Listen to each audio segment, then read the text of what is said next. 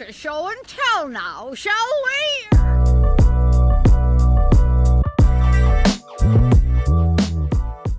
What is good, beautiful people of the world? I am Creator K, and welcome to episode 32 of the Show and Tell podcast, a bi weekly show on every first and third Tuesday of each month where a special guest and I share stories, music, and art that you should know about because sharing is caring. If you are listening for the first time, welcome.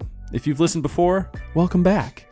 In this episode, I am joined by California based music producer and DJ Ramon Pang, a thoughtful artist who isn't afraid to be vulnerable when he experiments with ideas and creates beautiful soundscapes. Before I give you a rundown of what is to come, I have two quick things that I would like to say. One, I was a guest on the wonderful podcast that is Two Balls and a Mic, hosted by my guys Tony and Shiva. Shout out to them. Thank you for having me on. We talked soccer, other sports, some music, and just had a good time. So if you'd like to listen to that, you can do so by looking up Two Balls and a Mic on Spotify, Apple, etc., or on YouTube, where you can see our faces, which is cool. Definitely a, a show worth listening to if you are into sports. The second thing, I will keep brief, but keep an eye out on our social media pages for a fundraiser starting, I hope, this week, most likely this week, in support of Black Lives Matter. We have some stickers and bracelets that we'll be selling with all proceeds going to Black Art Futures Fund. So, again, keep an eye out for that and support if you can. So yes, back to the episode. Episode 32 Show and Tell podcast was good. Beautiful people of the world. I said that all that stuff already. So yeah, this is what you are getting into in this episode. In part one of the episode, Ramon talks about how he's developed his sound and overall aesthetic over time, how he finds inspiration and generates new ideas, and how the free flow side of the creative process and the more analytical and editorial side are equally important. We also chat about his upcoming EP and get to listen to a snippet from it, which is really cool because he's really cool and music is really cool too. And since you guys are cool, I think it'll it'll vibe with you. I think you'll vibe with it. In part two, Ramon not only shares a journal that he likes to write down his thoughts in, but excerpts from it. So we actually get to hear some bits and pieces of his mind written down on paper, which I think is very interesting. We find out from his perspective why writing things down of any nature is important and how that act and practicing mindfulness can go hand in hand. As you probably already noticed, this episode runs a few minutes longer than the average show and tell episode, but that's because it was a really great conversation. I really thoroughly enjoyed talking to Ramon, and I did not want to cut down on any of it. So, I hope you enjoy it. And with that said, it's time for show and tell.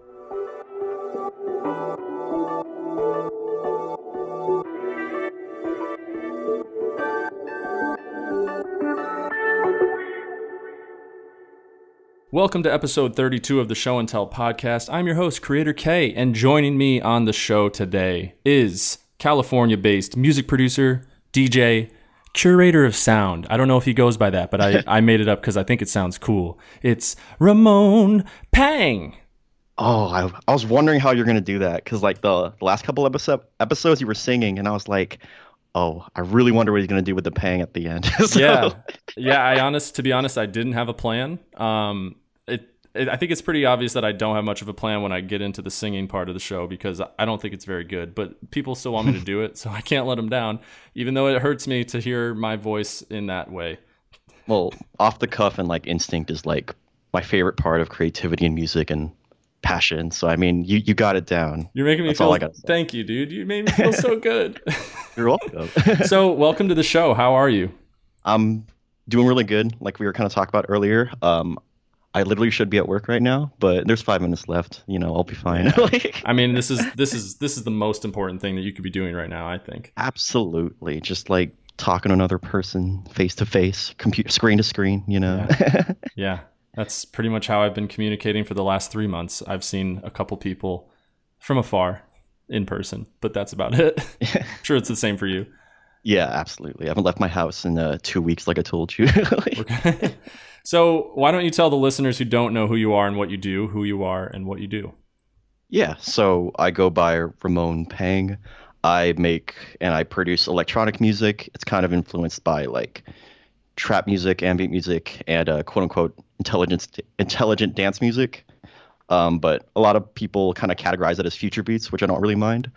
I kind of just DJ and produce around, and I think more more uh, what do you call it? More often than anything, I just love interacting with people who love this type of music and love music as much as I do. mm-hmm. So I IDM is something that I've heard for a while. A lot of the mm-hmm. internet communities that I've been a part of, like that was a I don't know. I guess that was one of the genres that was, you know, cycled around a lot, whether it be on Plug DJ. I don't know if you've ever used Plug DJ before. It's like I've, a, I've used it a couple times. yeah, that one of the communities, Lush Selects, that IDM was like a big genre there. But I, I, am still like not too familiar with what IDM is. Can you explain to me a little bit more about that? Yeah, absolutely. It's like essentially what happened was I believe in Europe, London, UK in the 90s, there was this movement of electronic music that was more created for listening at home than for going out in the club and dancing.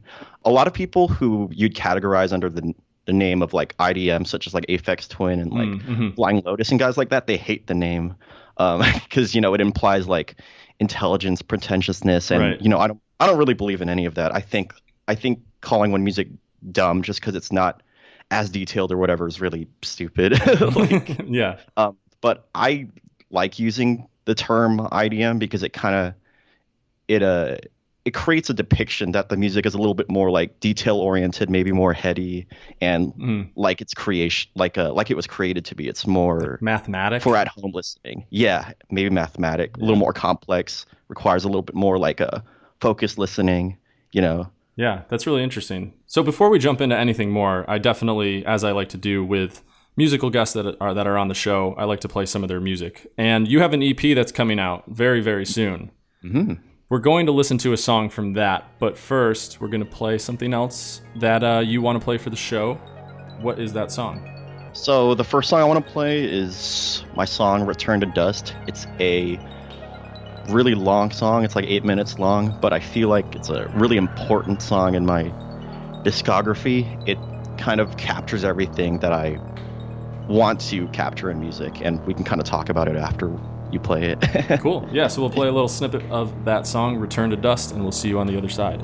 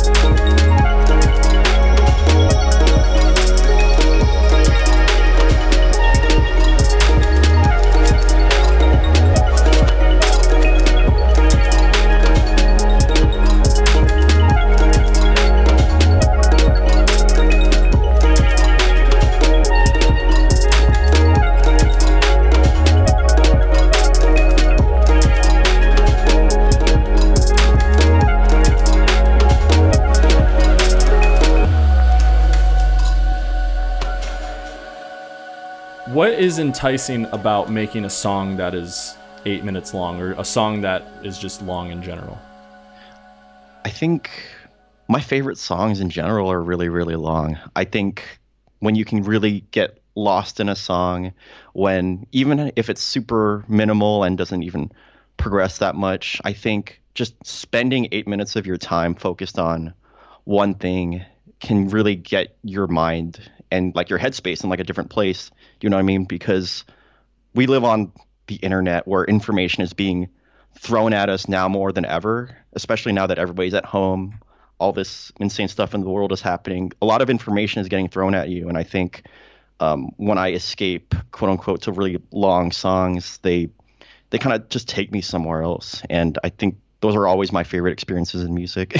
yeah, no, that's awesome. I think it says a lot if you can make a song that captures people's attention for that long. I, for one, my attention span over the years has just gotten smaller and smaller, which I think is par for the course for most of humanity, given like what you said, social media oh, yeah. and, and, all of like new media. But when I can listen to a song that's you know eight minutes long, Um, for me, it has to have different sections to it. It, it can't be too repetitive, but I- I think that's a really underrated talent to have. I mean, would you agree with that?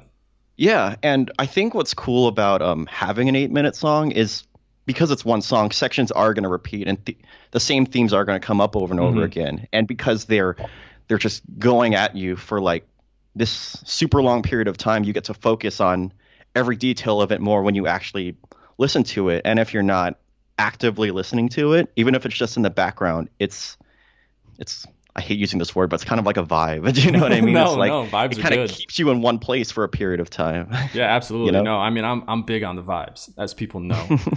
so, con- conversely, how do you feel about songs that are like one minute and thirty seconds long, like a lot of uh, trap rap music? I guess Yeah, is the uh, first example. I love it. I mean, like songs that are one or two minutes. They you it's a different it's a different skill set definitely because you have to make sure you're packing enough into those one or two minutes to keep it interesting, but not so much that it's kind of like a pain to listen to. If that makes sense. I think it's it's always on like ideas. hmm If you can get your idea across better in one or two minutes than you can in eight minutes, then it's perfect. It's all it, it always depends. Yeah. So, what was it about Future Beats? Or let me ask it this way: When you started getting into making music, was is it, was it always kind of along the lines of what you make now? Future Beats, electronic, IDM, etc. Yeah, um, I when I first started learning how to produce and started getting really good at it, I was more so just trying to recreate stuff that I really liked. And what I found was that I was copying them way too much. And what I would do, and actually, this is a really good tip that I tell a lot of people who start producing but don't know how to maybe come up with quote unquote original ideas. What I did, what I did for the first maybe year or two was I'd play like a Mad Libs low key, and I'd be like, what would happen or what would it sound like if I remixed X song in the style of Y artist at like, I don't know, this BPM or using this synth synthesizer or whatever. And I just make really stupid like sentences and concepts out of these, and I just try to make them because I was curious on what it would sound like. Do you know what I mean? Yeah, yeah, Mhm. like Mad Libs, like the the books. Yeah, yeah, yeah. oh where- man, I where miss it's like those. where it's like pick a noun and Right. say something really stupid and then you kind of say the story afterward. Right. You know? yeah, yeah. I, I think yeah, it's it's kind of like the um, rhythm roulette in a way too, where you're Yeah, kind of yeah, yeah. forcing yourself. In that instance, you know, they're picking records with a blindfold on, so they don't know what they're getting into. It might be some sample that they're just is not something they're used to using. So just kind of getting out of your comfort zone. That's a really good tip. I mean, I don't make music, but I think that can kind of be applied to a lot of different, you know, forms of art for sure. Yeah. And um, you know, there's always the one of my favorite tips of advice that I've read on the internet is that when you place limitations on your music, it uh, strengthens your focus. You know how people always talk about how they love this artist because they have a sound or because like, oh, I can I just know that it's them.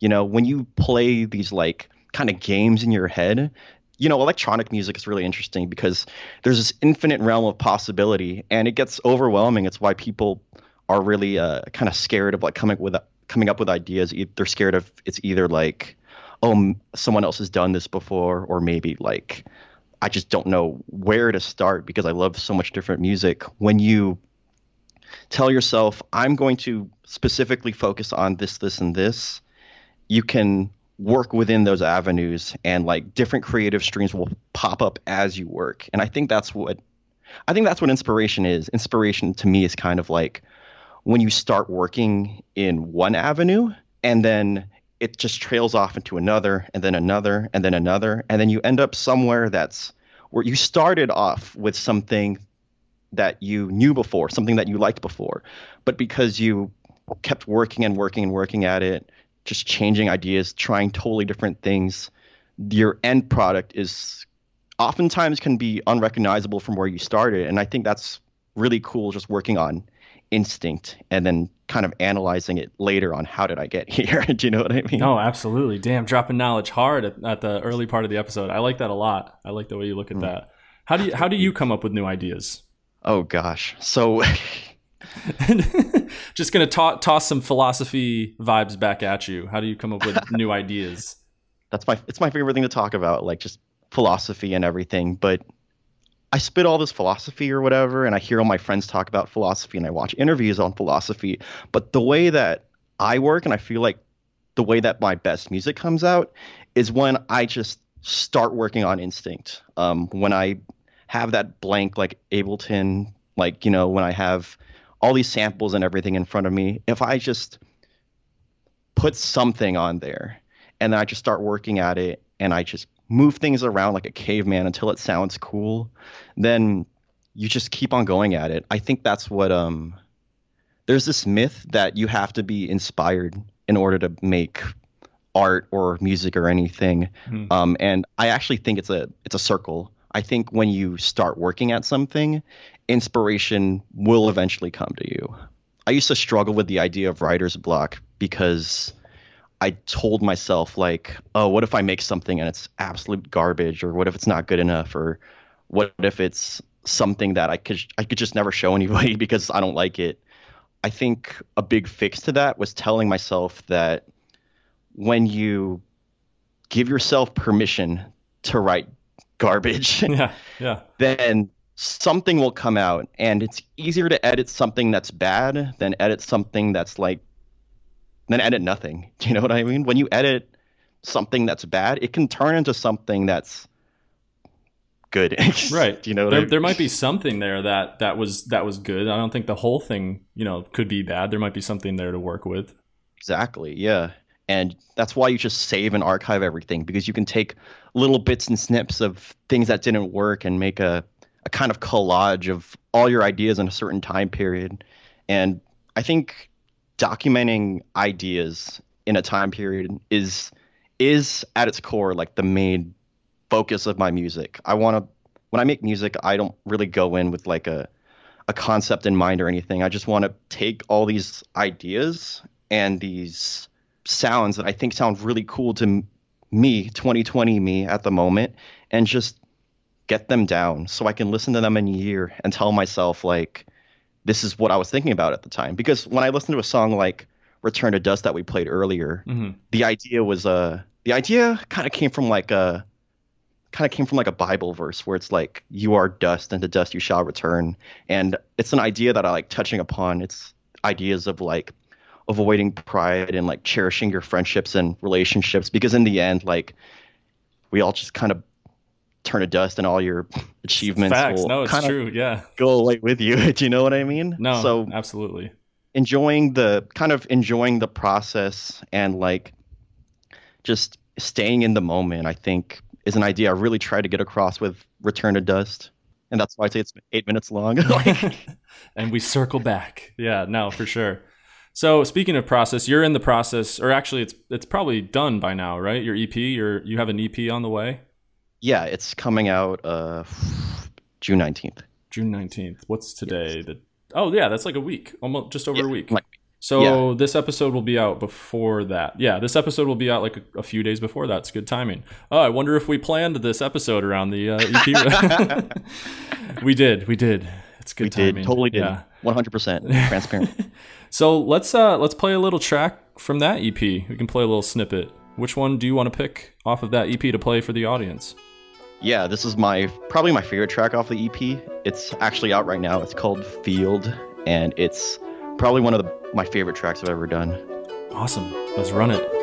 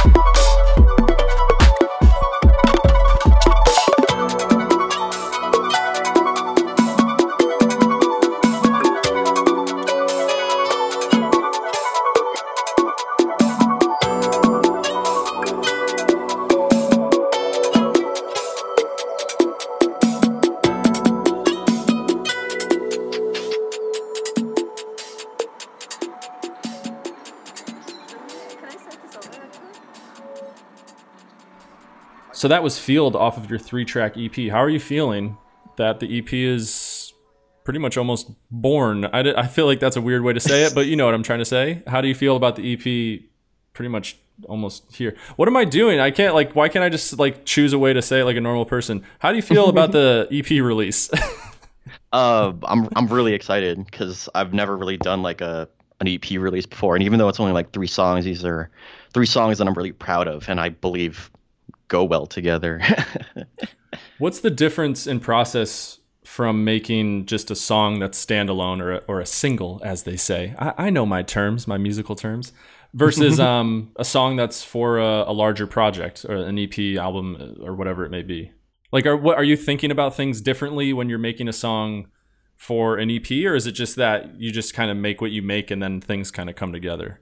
That's right. I, d- I don't really treat them differently. I treat them pretty much the same. I think, kind of like I talked about earlier, I don't really go into songwriting or anything with a concept in mind, and the the concept just kind of gets formed afterward. And when I'm creating, I, it uh, it's all just instinct. Do you know what I mean? Mm-hmm. Like, there's that phrase where it's like, write drunk, edit sober. Do you know yeah, what I mean? Yeah, yeah, like, yeah. I heard that I, uh, very recently, actually. Yeah.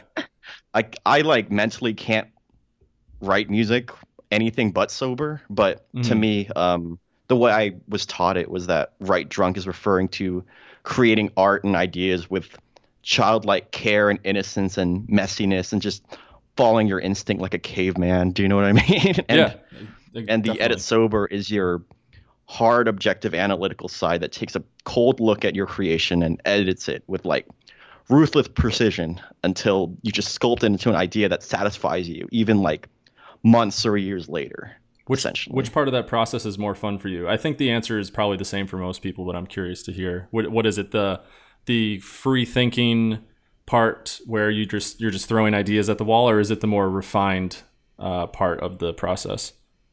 I'd say I'd say it's actually equally both. Both, I course. think. What a cop out. Yeah. no, serious, seriously. Yeah. Like, uh, I know people love like the freedom of just like, oh, like I'm just dragging things around on my computer or like playing my instrument until it sounds good. But I actually think editing is where a lot of like really quote unquote experimental stuff can happen. I mm-hmm. think there's this idea of future where it's like, I forgot how it goes, but it's essentially that it's really hard to come up with things that are musically new nowadays because humans have a certain range of things that we enjoy. We there's a certain like slow slowness and a certain fastness that are thresholds as like western music listeners can really comprehend and enjoy. But the where the advancement of music kind of comes in is actually within the production. It's the addition of things such as like you know, editing and textures and timbre. When you run like a saxophone through like a distortion pedal or something like that, or you stick like a, a metal rod down like a flute or something, and it makes this really harsh noise, like things timbre, which like directly affects the sound. That's where I believe the future of music is. Yeah. No, that sound that make no that that I'm just pondering that over. I, that makes a lot of sense. It sounds like not that I lived in that era, obviously, but it sounds like what you know early scientists were doing just to figure out how you know nature worked. Like the like mm-hmm. uh, benjamin franklin getting electric was that him or is that even real? Like what can we believe nowadays in history? Actually, i'm not sure it was whoever it was somebody flew a kite and got electrocuted. They were just like let's see what happens when i do this. And i feel like that's kind of what art is nowadays especially in music is just using the tools that we have to just kind of make something new and seeing what sounds good and or what sounds bad and ruling that out. But I no, I yeah. think having appreciation for both is for both, you know, the creative part of things and the more refined part of the process is yeah. important because if you don't enjoy one or the other, if you don't enjoy one part of it, then you're not probably not going to be able to really mm-hmm. put your whole effort into it. Yeah, there's there's I mean there's tons of artists that have like hundreds or thousands of like free form work in progress projects that they just never they never finish or never write. Do you know what I mean? Mm-hmm. And when you get really good at like editing and finishing your ideas, I feel like that's when you're that's when the other half comes out. That's when your analytical the analytical side of your artistry starts thinking about like how does this idea fit in with what I'm trying to do? Do you know what I mean? How how often are you thinking about the analytical side when you're being creative? Uh, almost none, probably, other than like theory. If I get stuck on something, Mm. like if I if my chords aren't sitting right, I'll I'll move them around until they sound good, and if that doesn't work, then I'll start using theory. But in general, like the analytical side of me like stays really far away from drunk creative side of me. Yeah. Yeah, sometimes it's a detriment to try to think about one while doing the well, in this case, I think it's more prevalent to look at it in this term. It's mm-hmm. it's a, it can be a detriment to kind of look at the analytical process while you're trying to be creative because that can kind of block things out. Exactly. I I immediately think about video production because that's one of the realms that I'm involved in and that's actually the opposite because when I'm shooting video, I need to be thinking about the editing because if I don't have the shot right in the first place, because it's because I guess in in music production you can obviously speak more on this, but you already have the tools in place and you can move things around as you're being analytical. Whereas, you know, if you take a photo, you can't go back and reshoot the photo, you know, Mhm. but you could go and re-record an instrument. Hmm Well, I guess where I'm kind of biased is where because I produce in like Ableton, like I told you, where I produce in like a Mhm. program, because I have by definition, I guess it is like an editing software. So as I'm creating, I am editing and Right. like shaping it. Yeah. Yeah. Word. So I'm curious to know. I feel like that's a really, really my staple way of asking questions on the show. Whenever I listen back, I'm like, that's really the, the only way I uh, ask questions because I am curious. I am curious to know how did you come to your aesthetic now? Because you know, people they'll first of all go listen to the EP in a few days when it comes out. We'll definitely tweet it out when it does. And you. you've listened to Field, so you get a little bit of a taste, and you can tell that the song or just your sound is you know atmospheric, spacious. It's, it can become very powerful Mm-hmm. Thank you. And I feel like your your visual side also kind of exemplifies those same qualities. How did you kind of come to the aesthetic sonically and visually that you have now and and did they kind of come together at the same time or just how did that work out? Uh, so I've actually been doing graphic design for a lot longer than I've been making music. Oh, wow. I've probably been doing graphic Nice. design since I was, I don't know, 11 or 12 years old, and I make all my own visuals. And Wow. Anything that's like associated with the Ramon Pang online is probably made by me. Wow, that's Um, dope. Yeah. The for the aesthetic, it's more actually based on forum signatures. If you're if you are ever around for that era where everything was really it was the early 2000s where everyone was really futuristic and people would throw like 20 Photoshop filters on top of a photo just to see what would kind of happen. Or we'd throw like, we'd make these photo collages of lights and 3D objects. And in a way, I felt like it just kind of fit with the music I was making. Like you described it as really spacious and all these, but at the same time, really abstract and detail oriented. I felt like when I was looking at forum signatures, it felt it felt futuristic in a sense, but it all also felt really hopeful in a way. It was trying to convey it's by being so bright and like so out there and everything, it tries to convey ideas of like hope for the future. Mm. Whereas we are in 2020 and I still I still have hope for the future. Do you know what I mean? I think Yeah. I try to translate that to my music that even though there's all this crazy stuff that's happening in the sounds, I try to insert like ideas of like hope and relaxation and everything because it, it, it kind of keeps me sane as well. Um, and it's something that musically and sonically, it, when I started learning how to produce, I really looked up to how can I, what, what do I feel when I hear a sample or something like that? What will it kind of invoke in me? And, you know, it sounds really weird to say, but I look at, for example, the song Field. Um, I wrote it back in October of 2019, hmm and I had all I had was the little synth loop that goes like do do do do do do do do, you know, hmm and I didn't really know what to do with it because it was just you know an idea, and I feel like what made it sound like my sound, quote unquote, was the ideas that I inserted into it, such as like the the little ambient section that happens about two thirds of the way through. I wanted to kind of symbolize the idea of standing in like a meadow or a field, like that dizzying feeling you have when you haven't seen like nature in a while, just taking it all in, like Yeah. examining, you know, just everything. And the reverb out at the end of the song kind of symbolizes to me the idea of like driving away from that field or like that the field or like the meadow or just that feeling of hope is like a distant memory. Do you know what I mean? Yeah.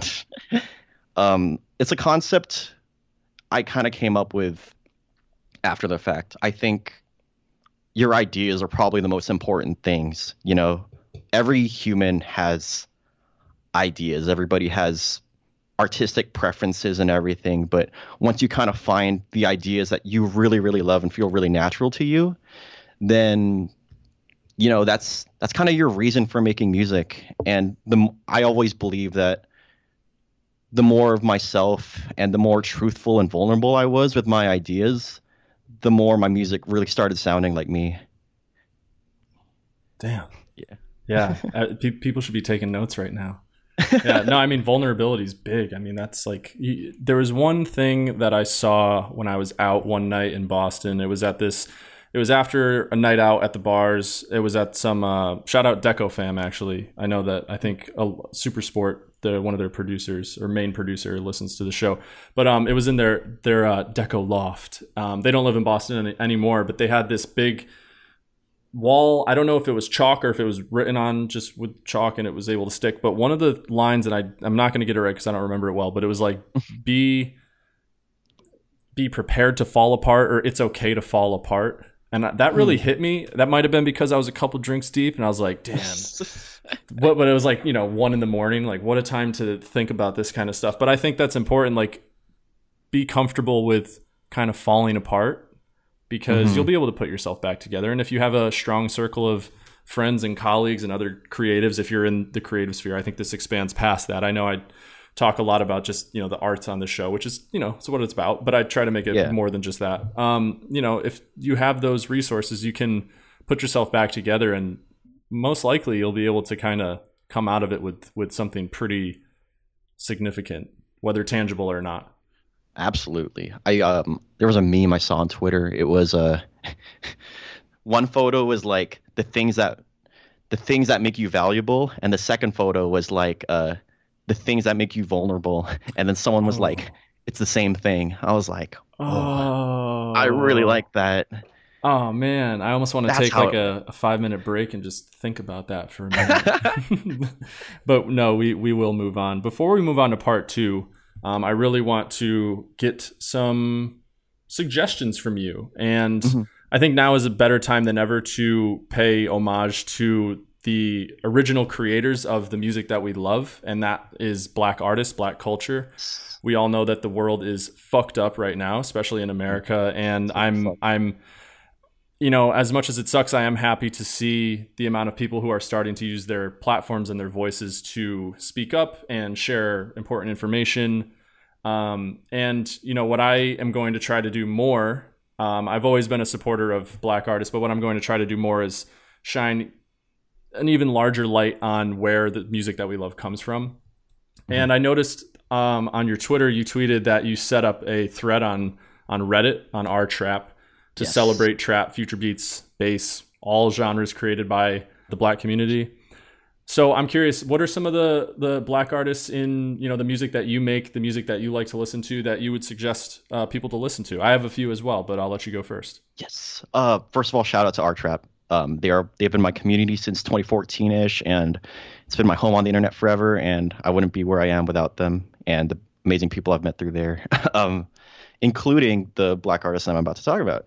Um, so f- number one that I probably like emphasized the most on that thread was uh this uh black female artist. I forgot where she's from. I believe Philadelphia. Um, she goes by Ego. Um, Mhm. she makes future beats and her ep it's called these roots are on fire it's probably my favorite ep of the year it's like i don't know how to explain it it's like the compositions the way it grooves it's just so it's so dizzying and it's at the same time they just hit you over and over and over and when one idea is done it just moves on to the next like like that like it's Yeah, it's insanity yeah. We just Yeah. we just connected recently, actually. So uh, shout oh out, cool shout out if you're listening. Maybe we'll get you on the show at some point. I would love that. uh who else uh Mor Kismet from California on the more heavy kind of like dubstep side. Um, I don't really follow a lot of like dubstep and brostep nowadays, but when I listen to this kid, it's like 15 years old, nothing like I've ever I've ever heard before.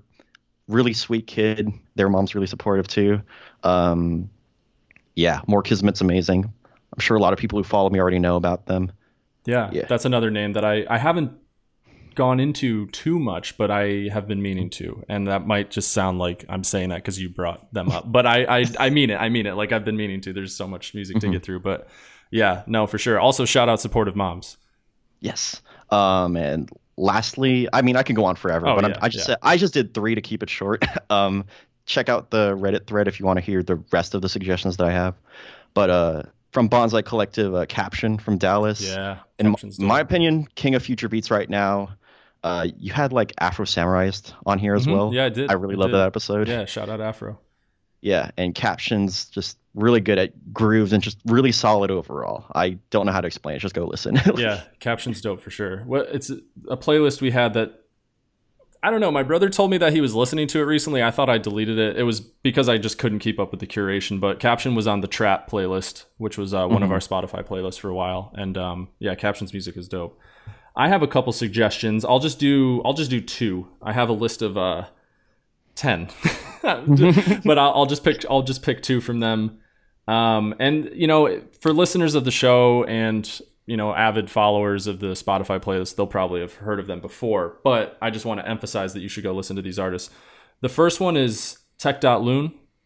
Tech And- Dot Loon, yes. yeah, yes, he absolutely. is so talented. He has a, a variety of sounds. I feel you know he can hit in the trap genre. His Blood EP was more in that vein. My favorite track off that, Alizarin Crimson. That track just goes hard. He also does a lot more of kind of the experimental, like futuristic hip hop. I, I don't want to say lo-fi because it's not lo-fi, but it, it Mhm. some people would probably throw it into that because you know everything's lo-fi now. But um, but it's you know it's Bring more in that kind of lo-fi. right exactly. It's it's like it's like a deep hip hop deep hip hop instrumental. So tek.lun is fire. And then I would also say outside of Rilla Force and Chuck Sutton, who are both on this podcast, I you know can't recommend enough go listening to their music. Um, I would probably have to say Geo Geotheory. Geotheory. Yes. Yeah. Yes. Geotheory is the other one. It's so hard. Why did I write down 10? I should have just written down two so it wasn't a hard decision to pick. There's just Yeah. so many good black artists. Seriously. I know. Like, yeah, and and yeah, Geotheory, you know, his older kind of more like house dance music. He's it's still house now, but it's it, it to me it's a little more like Mhm. I guess I'm not really good at describing like styles of music, but he's dropped a lot of music like lately and he's even put on a lot of his old music onto Spotify. Some of those more Mhm. like energetic boppy tracks, but those deep those deeper cuts that are a little bit more like deep house uh, vibe, Mm. kind of like it's not techno but techno. I'm, Yeah, I'm yeah, really yeah. exposing myself on how like badly I describe music, but you just take my word for it. Go listen to those two vibe. artists. It, it is a vibe, and just continue to support black artists, the black community. They've given us so much, and we have thrived off of it. And you know, Mhm. I'm I'm forever in debt to music in general, but definitely black music as well. hmm It takes a. It really takes a conscious effort. I feel like to include more of the uh, black community in the music industry. Do you know what I mean? Because it so often people think in terms of like I don't know stats and money and like how will we reach more people. But um, in the end, I feel like it's really powerful. And when I don't know when younger black youth sees that the industry is putting on these really amazing black artists, it I can't tell you like as a minority like when I see representation of myself, it really it's really really powerful. And that's why I think when people are saying like, you know, put on more black artists, it's for it's for a reason, you know. When you give them support, it not only helps them, but it helps like the the black community feel more empowered that yes, we can like my ideas are valid and yes, I can like reach this people this many people if I want to and if I work hard enough. Do you know what I mean? Absolutely. Yeah. Yeah. Overall, we just got to keep showing more respect, more love, more recognition, appreciation, all of those good things because, you know, and when it's deserved, you got to show it. Just, just, just take that advice in every walk of life, really. So, yeah, no. Absolutely. So those are good suggestions. I'll put those in the show notes actually, soundcloud.com slash let's show and tell. I'll link um Zigo. Did I say that right? Yeah. Okay. Yeah. And I read it in an interview to make sure. Okay, so So I'll put It's literally pronounced uh, "kill a man's ego." I was like, kill a man's ah, ego. Oh shit. yeah, yeah, right. It's like symbolic. Like, Oh wow. Okay. Yeah. So I'll put Man's and caption and Mor Kismet and the other two artists. Just uh, you know, their music links so you can go listen to them. And like I said, our Spotify playlist. You've you might have you might have uh, listened to some of their music before, but you should go listen to more of it because you can't get enough of good music. And at that, we'll leave off part one there, and we'll be back in part two if that's cool with you. absolutely. Cool. We'll see you on the other side.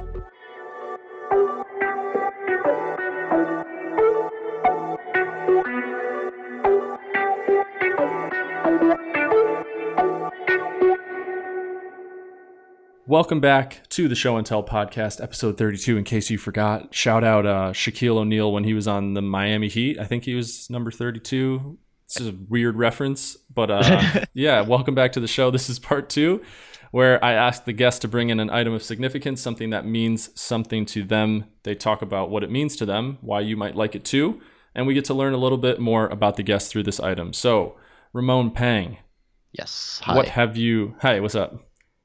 Hello again. Hey. what have you brought in for show and tell to share with the audience and I? So today I actually brought in the only thing that's been keeping me sane these past three months. It's my journal. I uh, I acquired this journal when I was in the Philippines in 2018, and there was an all girls like a high school that my cousin attends, and they were looking for uh, musicians to kind of talk about uh, you know the creative process, kind of like we're doing right now. And they gifted me this really nice journal as like a thanks for like speaking, you know. Um, but yeah, I believe that like like kind of like I talked about before, my music is mainly to document my ideas and like things I'm thinking about at the time. But you know, obviously some days I can't I can't write music or like I just don't either because I'm like busy or like there's other Mhm. emergencies to attend to kind of things or maybe I'm just going crazy. Do you know what I mean? Um, Yeah. But I think journals are literally like a documentation of time. It's um it's an activity that kind of requires you to engage in it. You know, we all know how to write, but think about like the last time you actually wrote something down. Only if it's like most people when they write something down like with a pen or a pencil, it's usually like important. Do you know what I mean? Yeah. And I told myself that by journaling, I'm telling myself I'm important. My thoughts are important. My ideas are important. And if my children read this, they're going to get really embarrassed. Um, you know, but they are going to know about what I was thinking about. They're going to be like, Grandpa, what were you thinking about during the age of COVID 19? I'm going to whip this out and I'm going to say, I'm not going to lie, really, really weird dreams at times. Um, let's see. Let's turn to a random page. I actually didn't plan this out, so no, that's good. No, yeah, let's let's do a little exercise. Flip to a random page. Let's let's see what flip you to a were random thinking. page. Let's go. Um, let's see. Oh, I like this one from April 29th. So this is about almost two months ago, right? Something like I, that. yeah, Time's going I think by. so. So this is a this is a writing exercise that I found online. It's called like a love letter to your ideal person. And the idea of it is to kind of tap into your emotions and thinking about like if I meet like the most perfect person, how am I going to change for the better so that I can like give something to them? Because you know like really good relationships, really good friendships and everything are built on like a mutual trust and like two people like giving to each other equally. Do you know what I mean? yeah. So I kind of wrote a love letter that was like, what would I tell my ideal partner like 30 years in the future? What would I tell them to tell them that like I really love them? As you can tell by my music and everything I'm saying, I'm like a pretty cheesy Zen person. Let's see. I'm trying to see what's stupid enough for me to read and someone will quote me on later. Maybe my wife in 20 years will hear this and she'll be like, "Oh my god, that's so sweet." Let's see. What is home to me? Your way with words. The dumb, stupid, goofball things we do together, learning about the world and experiencing all these beautiful things and ideas together, knowing that everything's a bit better when I'm with someone else who just gets it, and that person is you. No, That's that's, actually no, that's toward you, Kay. oh, thanks, man. Oh man, Totally. that's so nice. No, that really what that that was nice, man. I um, it reminds me of one of our last guests, Aura, who is a poet, and she you know writes Mhm. Poems on her commutes to work. and I just think that's really cool. Oh, what yeah, that. was that? Was that kind of just a stream of consciousness? Is that kind of Yes. generally the the vibe when you're writing in your journal?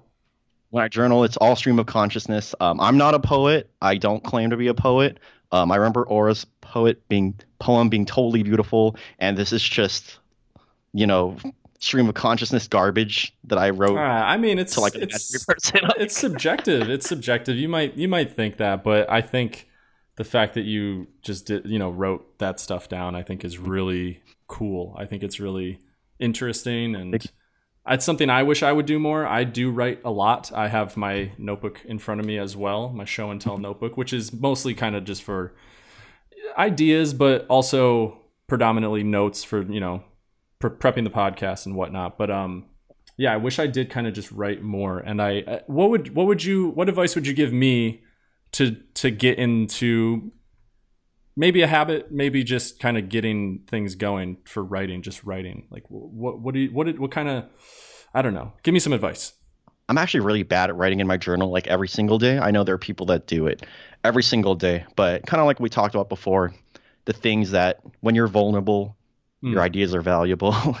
I'm I'm gonna say that a second time. That's You good. know what I no, mean? that oh man, now Yeah. I'm now it's like really becoming applicable. I like that. Yeah. Yeah. So when you um whenever you feel like, "Oh my god, this is a breakthrough." Do you know what I mean? If you're just going about your life, let's say you're about to go to bed, maybe it's 3 a.m. or something and you think like I just had the weirdest, maybe stupidest idea I've ever had, but like I can't stop thinking about it.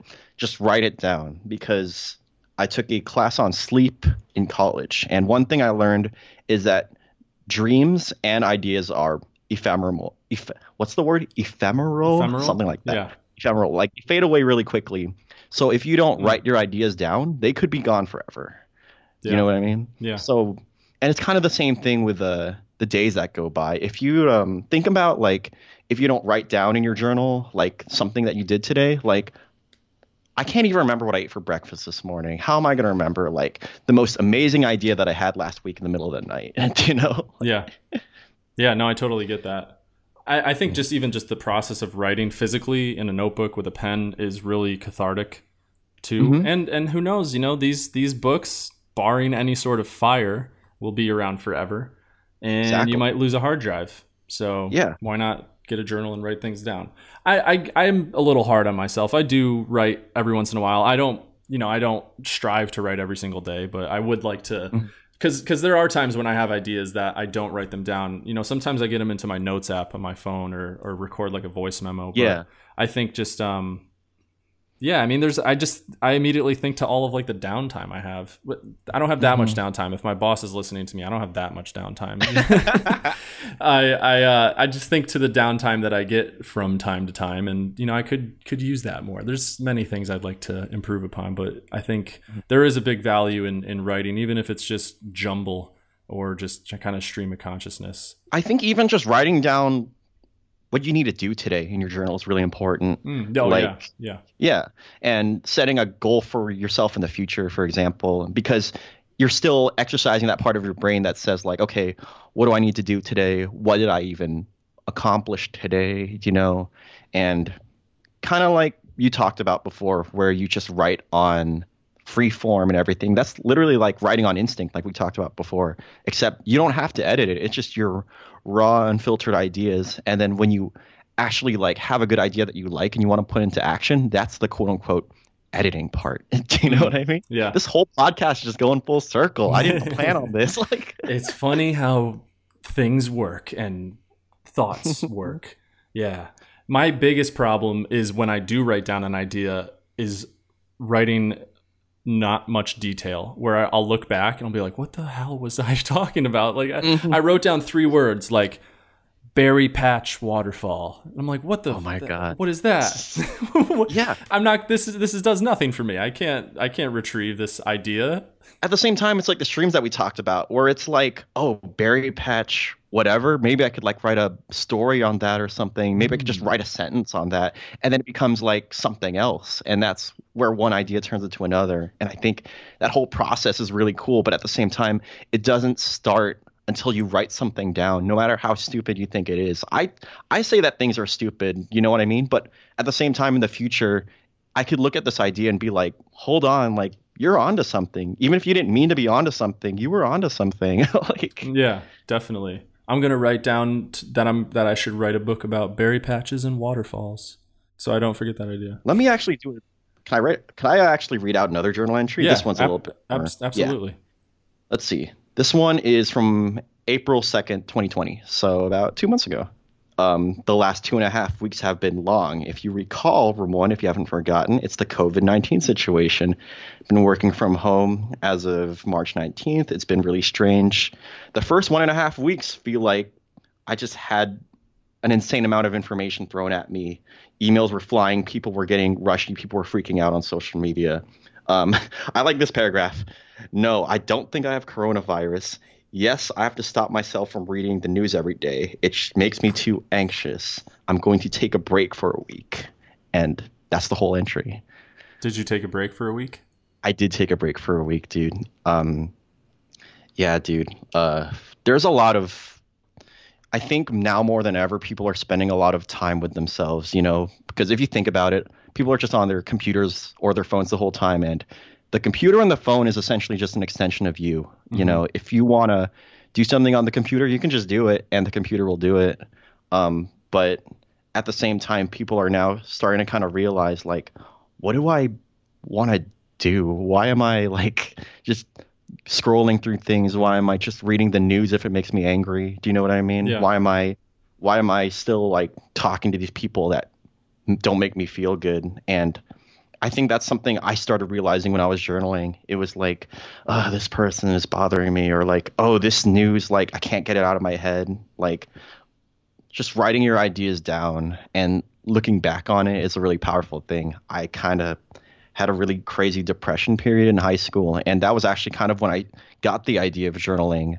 One thing that uh, my therapist at the time told me to do was, Ramon, just start a journal, and every time you catch yourself having a negative thought, just do a a tally mark. You know what I mean in your Mhm. in your page, just so you're aware that like just so I became a, and I became more and more aware of how these like negative spirals would start and obviously some days were a lot worse than others and some days were better than others but looking back on those tally marks those those journal entries that are just tally marks now I get really it's really intense and really emotional. Like I don't I might not have known what happened during those days but just knowing that like I came this far you know really like gets me going and gets me grateful about life and the fact that I'm still like able to just have these ideas and thoughts. And that I really in the end like you do you have to train yourself I feel like to be in control of your thoughts and brain especially with all this information that's coming out no matter what it is you know whether it's positive or negative like you have to your brain can only handle so much and I think just having an outlet to like vent is my journal and it's uh something really powerful. I think this has been it's been my lifeline, like I said, for the past three months. yeah, that's that's beautiful. That's beautiful, dude. That's really awesome. I think yeah, I think just learning to not only just control your emotions but just being aware of them is Mhm. is is more than half the battle because then you're able to you know choose how you live. You're able to kind of you know if something bad happens you're able to choose how you react to it. And i think that's super important. I'm i'm working on that constantly on a daily basis. I feel like i'm in that kind of period where i'm very much well aware of the the negative parts of my psyche at times and i'm trying to work on them. It's it's, it's difficult it's difficult but it's i think you know once you get to the point where you want to work on something just you know then that's Mm-hmm. that's good then you can move forward and like kind of pinpoint where to attack so that that's big for sure yeah yeah, it's a you definitely have to train your brain and confidence comes with experience, you know. Just and just like with any skill, training your brain is a skill. And just like with any skill, um it it really takes a while to like, you know, hone in on it, but the more you practice, like they say, confidence comes with experience. Before we started recording part two, you mentioned how your show and tell item also kind of ties into the last part of part two, which is something that you didn't learn in school. So, what? Um, how do those two things tie together? Yes, it's uh, it's related actually. It's meditation. Um, I started meditating about two weeks ago, just because I had a.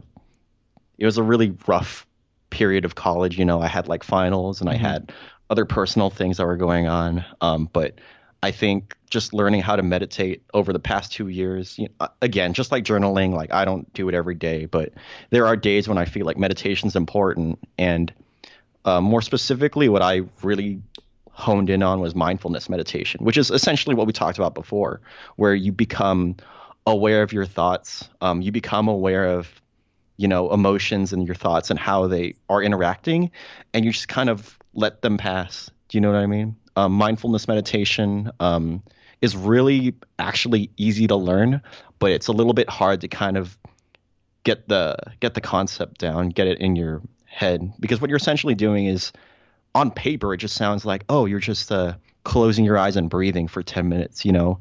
But the mere act of just trying to focus on your breathing trains your brain to become singular in its focus. And when because even nowadays i'll be meditating for 10 minutes and an idea will be like oh but i have this work to do or or like oh i like you know i have to take care of my laundry or something Right. you know Yeah. um, and when you let that idea go and you tell yourself like you just don't think about anything at all you just say no i am here to hone a skill i am here to practice breathing and when you breathe you know um, your your brain just gets back on track and after those 10 minutes i always just feel so much better i always feel so much more focused and i think it really helps mental clarity because it gives you confidence in not only um, your thoughts but also your emotions and how you can, can how you can control them. I think it's something that's really powerful not only in your creative work but also in just your personal work and your mental like health. I think that's been the most powerful like thing that I wish they taught me in school. yeah. Oh no, I'm right there with you. I am a big proponent of mindfulness and mindful meditation. I, I haven't quite been able to get myself to to do kind of what you were explaining and actually just focusing on my breathing and you know being still. I've been able to practice mindfulness when I clean. I've mentioned it on the show before. Yes, I love to absolutely. I love to clean my apartment because my the physical side of my brain, you know, the one side of my brain is focused on the menial task of just sweeping the floor, which doesn't require really any critical thinking or brain power. And then that opens up the other side to allow any sort of thoughts float through my head. And I really get a lot out of that, if not just being calm, just kind of like calming myself mm-hmm. down and quelling some of those anxieties. And I think that's one of the things that's that's difficult at the start for some people, including myself when I, you know, first started to become aware of mm-hmm. mindfulness was you're going to feel a little bit anxious because Yes. you are opening up that filter to let things float in. But if you can kind of, like you said, focus on your breathing, focus on focus on sweeping, you know, focus on those Exactly. things without really putting much critical thought into it, then you can let those thoughts pass by because and, and then and then in a sense you're not even really putting that much effort into fighting away the anxiety. It just kind of goes on its own. Um, Yeah, so I think exactly. that's that's a big thing because I like like I said, I think that it scares people off a little bit. But if you're able to kind of find the methods and strategies that kind of help you um, distract your brain in a way, then then, Exactly. then you'll you'll start to make some breakthroughs. I think. Yeah, it is a rewiring of your brain because we live in an age where it's so like if you don't if you don't know everything that's going on in the world, you can almost feel like kind of embarrassed. You're like, I can't believe I didn't know this was going on. Do you know what I mean?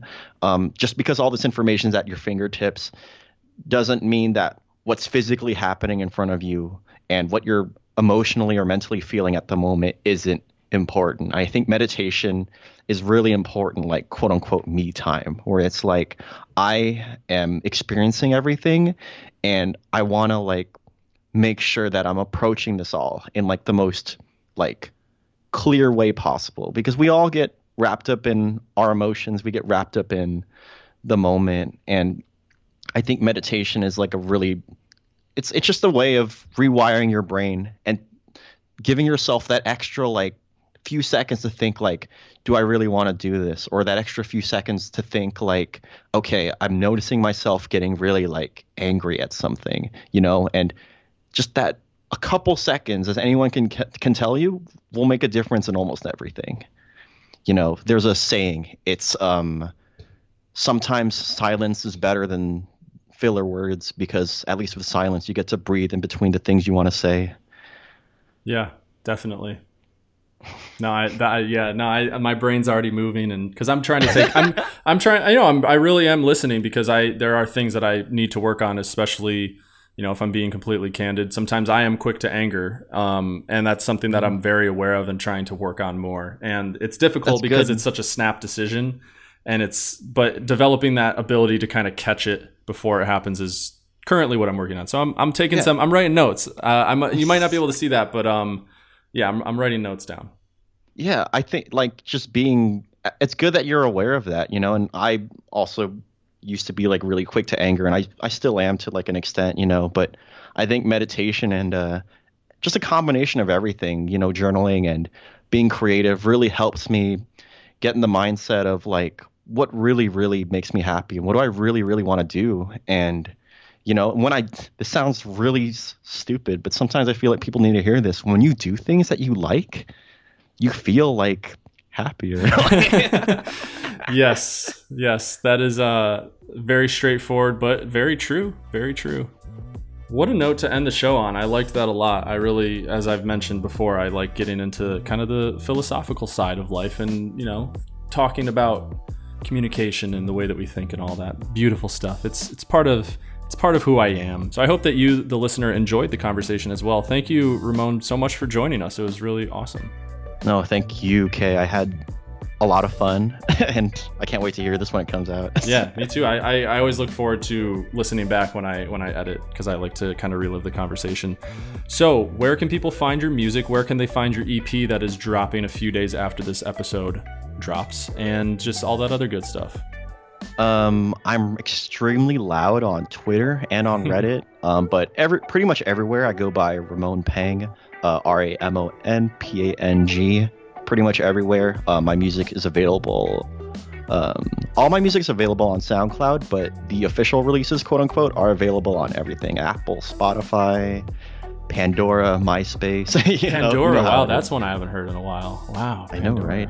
i missed that i missed that It's also available on Instagram stories if that's how you consume music. I don't judge. Hmm, very Yeah. hip it's a very hip way very hip. Yeah, Yeah. you can catch 20 seconds of it on TikTok as well if you'd like. nice yeah I don't mind if, if you condense my eight minute song to 20 seconds. I don't mind. like, um, Yeah. once once my music's out there, I don't own it anymore. In my opinion, it's it's up to you and how you want to enjoy. it. You can play at the wrong speed, wrong pitch. I don't care. Like, Yeah, yeah, wow. Yeah, you're you're echoing the thoughts of uh, a past guest, if I'm not mistaken. I think it was 92 Elm who said that, or maybe it was Mm. Yeah, David yeah. Blazer. Time time kind of is blurring everything right now for me, but uh, but you can find Ramon where he just mentioned. You can also find him at the show notes, which will be at SoundCloud.com/slash Let's Show and Tell. You can listen to his music, and you should do so. If you want to follow us, you can follow us at Let's Show and Tell. We have some Spotify playlists. Also, in the show notes are the black musical artists that we recommended you listen uh, in part one, so you can go check those out again at the show notes.